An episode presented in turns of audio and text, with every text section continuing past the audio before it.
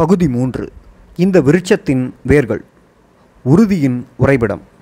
அன்றைய நாள் தமிழீழத்திற்கு துயர் தரும் நாளாய் விடிந்தது. அன்று காலைதான் ராஜன் எம்மை விட்டு பிரிந்தான். முதல் நாள் மாலை பண்டத்தரிப்பில் நின்ற போராளிகளை பார்க்க வந்த ராஜனிடம் எதிரியின் சிறிய படையணி ஒன்றின் மீதான சிறிய தாக்குதல் திட்டம் ஒன்றை கூறினார் கோபியும் தோழர்களும். எதிரியின் புதிய நில ஆக்கிரமிப்பைக் கண்டு குமரிக்கொண்டிருந்த ராஜன் உடனடியாக ஒப்புதல் தந்துவிட சிறிதாய் திட்டமிட்டிருந்தபடி அந்த தாக்குதலுக்கான ஒழுங்குகள் இரவோடு இரவாக நடந்து முடிந்தன. திட்டம் மிகவும் சிறியதாகவும் சுலபமானதாகவும் எதிர்பார்க்கப்பட்டதால் திட்டம் பற்றி அதில் நின்றவர்களை தவிர வேறு எவருக்கும் எதுவுமே தெரியாது போய்விட்டது. திட்டத்தின் வெற்றி பற்றிய வாக்கி செய்தியை எதிர்பார்த்து காத்திருந்தான் ராஜன். கிளைமோர் சத்தம் கேட்டவுடன் கோபி கோபி என்று கூப்பிட்டும் தொடர்பில்லாமல் போனது. தலையில் காயத்துடன் கோபியை கண்டதும் அவன் வழமையான போர்க்களத்து ராஜனாய் மாறிப்போனான். என்ன நடந்ததோ? இரவு கிளைமோர் வைத்தவர்கள் கவனமின்றி நிற்க எதிரி கண்டானோ? இல்லை எமவர் ஏதேனும் வாக்கியில் மாறி கதைத்து விட்டானரோ? வேவு பார்த்தோர் தவறோ? வேறு பிழைகளோ? கோபியின் அணியை சூழ்ந்து எதிரிகள் தனி ஆளாய் உள்ளே புகுந்த ராஜன் எல்லோரையும் பின்னுக்கு அனுப்பி நின்று அடிபட்டு அவன் வரவில்லை. கணேஷ் கிங்ஸ்லி என்று எட்டு பேருடன் ஒன்பதாவது ஆளாய் ராஜனும் வரவில்லை. ராஜன் இல்லை என்ற செய்தி மெல்ல பரவ அதிர்ந்து துடித்தது தமிழீழம்.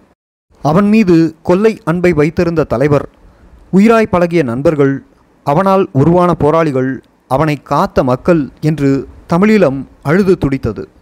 Rajan Romeo November. எங்கள் போராளிகளின் மனதில் நிறைந்துவிட்ட இனிய புயல் இறுகிய பாறை. அடிக்கடி ரவைகளால் தைக்கப்பட்டு பீப்பட்டு ரத்தம் கொட்டி தழும்புகளால் நிறைந்த தேகம். அவனது மனம் மட்டும் தளரவில்லை. அது இறுகிய பாறையாய் உருவாகியிருந்தது. ஆயிரத்தி தொள்ளாயிரத்தி எண்பத்தி ஏழின் தொடக்கப் பகுதியில் ஓர் இருண்ட பொழுது. யாழ் போலீஸ் விடுதியும் தொலைத்தொடர்பு கட்டடமும் கோட்டைக்கு துணையாய் நிமிர்ந்து நின்றன. அதை நோக்கி இருளோடு இருளாய் நகரும் புலி வீரர்கள். அதில் ஒருவனாய் ராஜன். தன் கை ஆயுதத்தை தான் பார்க்க முடியாத காரிருள் பின்னால் நிற்பவரின் மூச்சு சுடும். வியர்வையால் குளிக்கும் தேகம். லெப்டினன்ட் கர்னல் ராஜன் சிறப்பு தளபதி.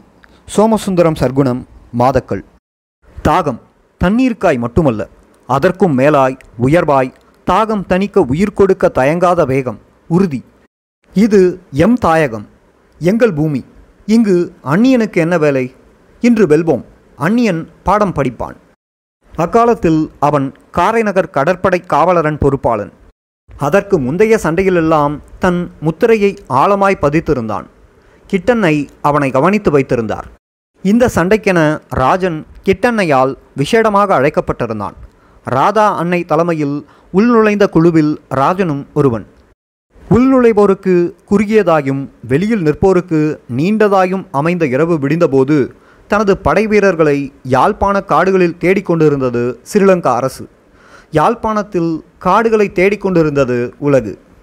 தன் நண்பர்கள் சிலரையும் தன் கை விரல்கள் இரண்டையும் இழந்த பின் மருத்துவமனையில் இருந்து அந்த சண்டையில் தனது அனுபவத்தை மீட்டு கொண்டிருந்தான் ராஜன். இந்திய இராணுவ காலம் அந்த இரும்பை உருக்காக உருவாக்கிய நாட்கள். இந்திய காலத்தில் ராஜனின் நாட்கள் வீரம் செறிந்த நாட்கள். அவன் நின்று பிடித்தது வெறும் அதிர்ஷ்டத்தினால் மட்டுமல்ல. வீரம் விவேகம் அவதானம் அன்புக்கினிய எம் மக்களின் பாசம் இவைதான் அவனை காப்பாற்றிய கவசங்கள்.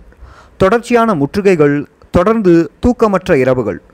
முற்றுகை ஒன்றிலிருந்து பாய்ந்தோடி தப்பித்து வந்த நாளின் மறுநாள் காலை ஒருவார கசகசப்பு தீர குளித்துவிட்டு நொண்டிக் கொண்டு வந்தான்.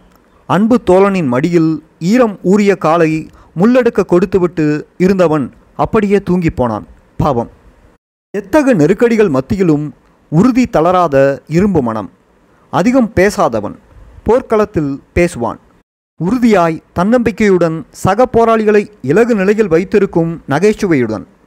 இந்திய சண்டையின் ஆரம்ப நாட்கள். எமது பொன்னாலை பனைவெளிகள் ஊடாக அந்நிய பாதங்கள். அனுபவம் குறைந்த எமது வீரன் ஒருவனிடம் இயந்திர துப்பாக்கி. அவனது சூடுகள் உயர்ந்து மேலாய் மிக மேலாய் வீணாகிப் போனது. இதை கண்ட ராஜன் டே தம்பி ஆமி இன்னும் பனையிலேயே ஏறலை. கொண்டா ஜிபிஎம்ஜிஐ ஆயுதம் கைமாற ஒரு சூட்டு தழுமினை பதித்து வைக்கிறது. பொன்னாலையில் கால் கிழிந்து இந்தியாவில் காயம் ஒழுங்காக மாறா முதல் நாட்டுக்கு என்று துடிதுடித்து புறப்பட்டு மீன்பிடி படகில் தீவுக்கு வந்து இங்கு வந்தால் எங்கும் இந்திய தலைகள் தடங்கள். எங்கட ஆட்கள் எங்கே என்று எல்லா சனத்தையும் கேட்டு திரிந்து சந்தித்தான். யாழ்ப்பாணத்தில் எங்கும் இராணுவ முகாம்கள் நிறைந்திருந்த காலத்தில் ராஜன் வந்து சேர்ந்தது இந்தியர்கள் பிரச்சனையை வேறு விதமாக சந்தித்தார்கள். அவனது உறுதி இந்தியர்களை திணற வைத்தது. அரை தூக்கம் கலையாத அதிகாலை பொழுது ஊரில் உள்ள நாய்கள் எல்லாம் குறைக்கத் தொடங்க உடலில் உள்ள இரத்தம் எல்லாம் ஒன்றாகி சூடாகி பாயும். டேய் தும்பன் வெற்றி எலும்புகோடா ரங்கன். அண்ணே நான் முழிப்புத்தான். வெளிக்கிடுங்கோ. சிரிப்பு தான் வரும். என்னத்தை வெளிக்கிடுவது? ஜீன்ஸ் போட்டபடி கொல்சார் கட்டியபடி வெறு நிலத்தில் படுக்கை. தலைமாட்டில் ஆயுதம் வைக்கவென விரித்திருக்கும் சாரத்தை எடுத்து சுருட்டி இடுப்பில் கட்டினால் சரி. சரி வெளிக்கிட்டாச்சு. நாய்கள் குறைக்கும் சத்தம் நகர நகர அது இராணுவத்தின் நகர்வை நிழலாய் காட்டும்.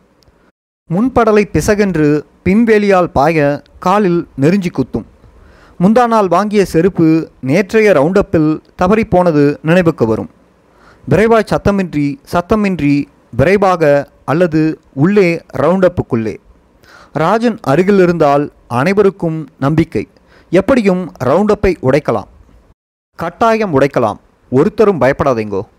டே தும்பன் நீ முன்னுக்கு போய் எத்தனை வாகனம் நிற்குதுண்டு பார். கண்டுட்டான் என்றால் அடியாமல் வராத. ரங்கனும் வெற்றியும் அங்கால போய் அடுத்த சந்தியை பாருங்கோ. டே ரங்கன் ஜி த்ரீ ரவுண்டு தட்டுப்பாடு சும்மா அடிக்காதே. தம்பி நீங்கள் என்ன கிரைனேட்டோ வைத்திருக்கியால்? பயப்படாதீங்கோ. என்னுடைய நெல்லுங்கோ. நான் சொல்லைக்க கிரானைட்டை அடிக்க வேணும். அம்மா எல்லோரும் இதில் குவிஞ்சு நின்றால்தான் கட்டாயம் காணுவான். நீங்கள் பிள்ளையை கூட்டிக் கொண்டு உள்ளுக்கு போங்கோ. இந்தாங்கோ கோப்பையையும் கொண்டு போங்கோ. கொஞ்ச நேரத்தின் பின் கேட்கும் வெடிசத்தங்கள் ஓயும்போது தேத்தண்ணீர் கொடுத்த அம்மா ஆர்பெத்த பிள்ளையோ முருகா காப்பாத்து என வேண்டிக் கொண்டிருக்கும் போது இரண்டு ரோடுகள் கடந்து நின்று வரும் ஆட்களிடம் சைக்கிள் கேட்டுக்கொண்டிருப்பார் ராஜனும் அவனின் ஆட்களும்.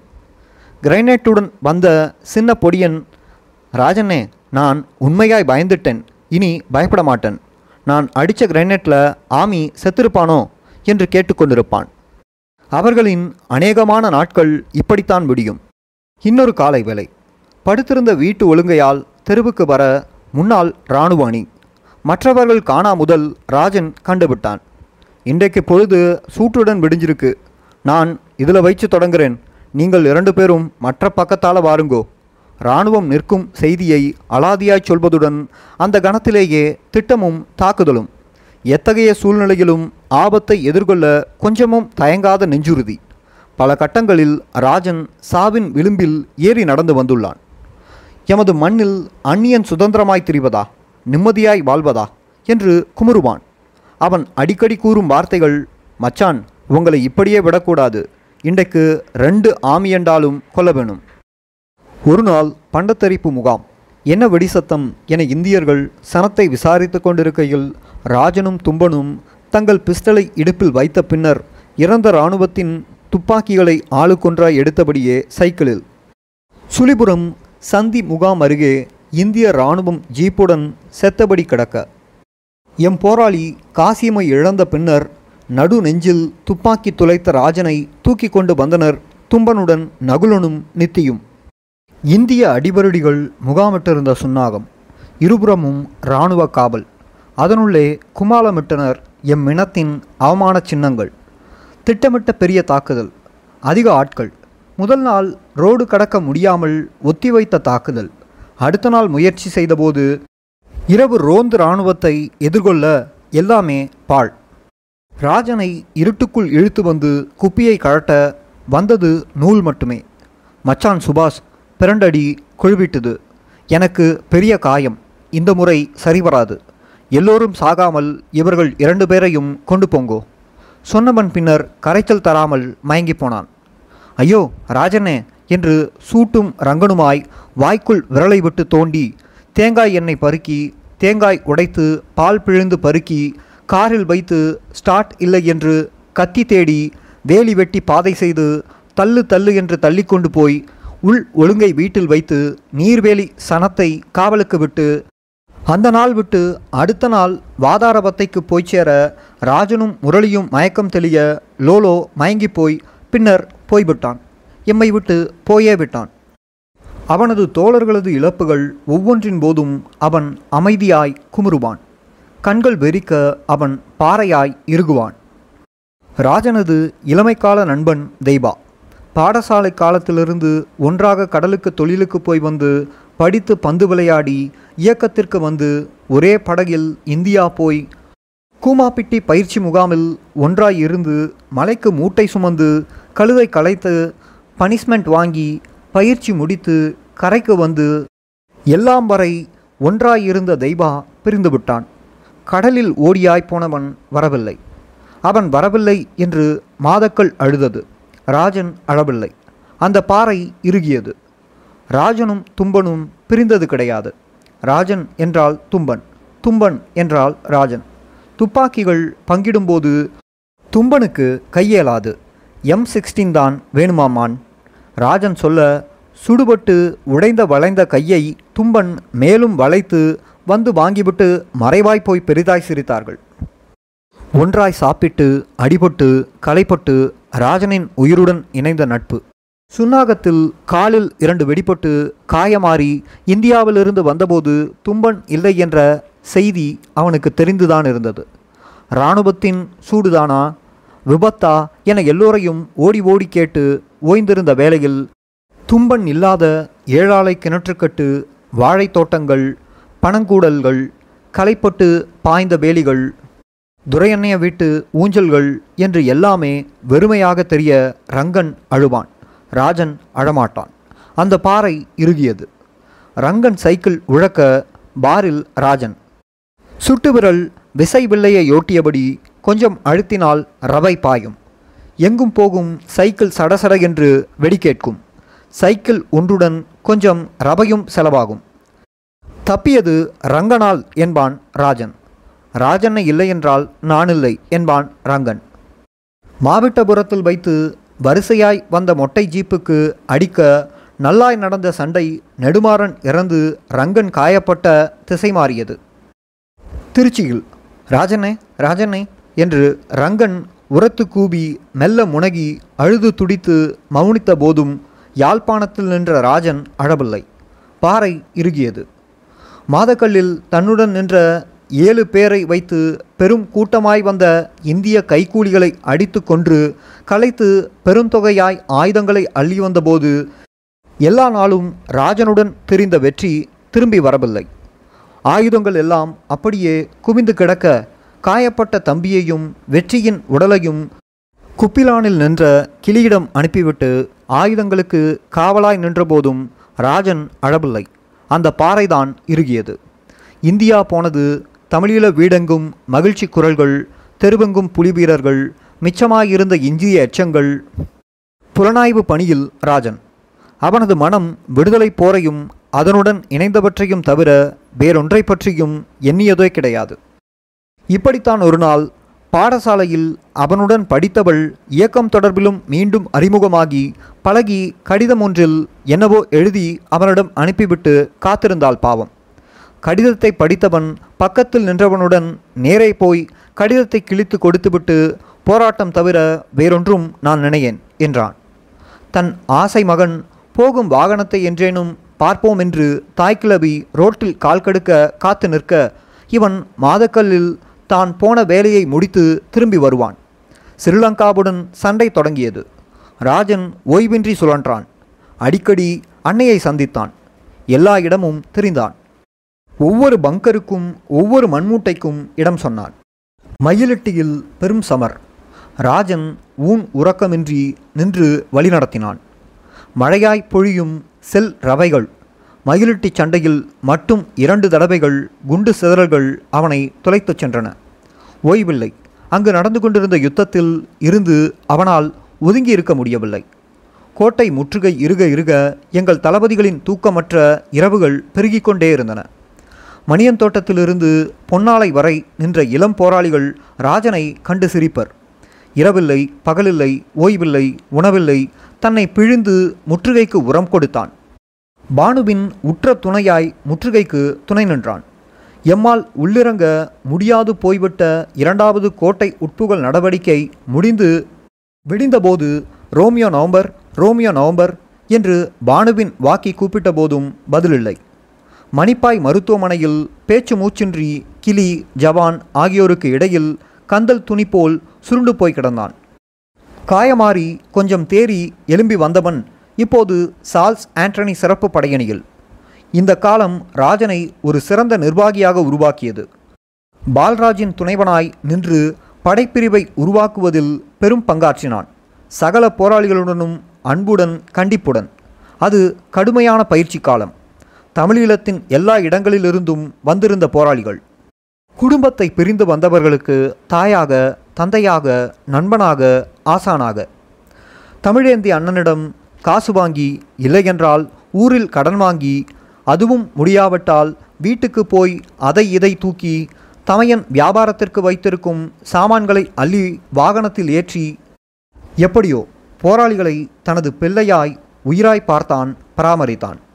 வன்னி யுத்தகலம் எங்கள் வன்னி காடுகளை எதிரியின் பல்லாயிரம் படைகள் ஊடறுத்து வர முற்பட்ட வன்னி விக்ரமா பெரும் படை கொண்டு ராஜன் மோத எதிரி படை திணறியது. சுட்டு வீழ்த்திய ஹெலிகாப்டர் துண்டுகளை அள்ளி எடுத்து அனுப்பிய பின்னரும் தொடர்ந்தது சண்டை. எல்லா பக்கங்களாலும் பூவரசங்குளம் சந்திக்கு வந்து ஏறிய எதிரிகளை எதிர்கொண்டனர் எம் வீரர்கள். கடும் சண்டை. ஆகாயத்தை நோக்கி நின்றவைகளும் நிலம் நோக்க சகல ஆயுதங்களையும் ஏந்திய கரங்கள் உறுதியாய் நிற்க ஓடினான் எதிரி. கொஞ்ச நாள் இடைவெளியில் எதிரியின் இன்னொரு முயற்சி. பாபுனியாபால் நகர்ந்து தோற்ற எதிரி இம்முறை மன்னார் பக்கமாய். இம்முறை சண்டை கொஞ்சம் கடுமையாய். எமது வீரர்களை இருபுறமும் சூழ்ந்தபடி எதிரி. ராஜனை உணர்ச்சி வசப்பட வைக்கும் கடும் சண்டை. எதை பற்றியும் யோசிக்காது. எதிரியின் முகம் தெரியும் தூரத்தில் நின்று மோதிய ராஜனின் விரல் இல்லாத உள்ளங்கையை உடைத்தபடியே ஒரு ரவை இன்னொரு ரவை அதே கையில் நடுவில். மிக அருகில் எதிரியின் துப்பாக்கி சடசடக்க உறுதியாய் எதிர்த்து நின்றனர் தோழர்கள். உள்ள ஆயுதங்கள் எல்லாம் கொண்டு போய் அடி அடி என்று அடித்து ஆமியை களைத்துவிட்டு மயங்கியபடியே கிடந்தவனை இழுத்து வந்து சேர்த்தான் ரூபராஜ். அன்று ராஜன் திரும்பி வந்தது நம்ப முடியாத அதிசயம். அவன் மயங்கி வீழ்ந்து கிடந்தபோது எதிரி அருகில் மிக அருகிலேயே நின்றிருந்தான்.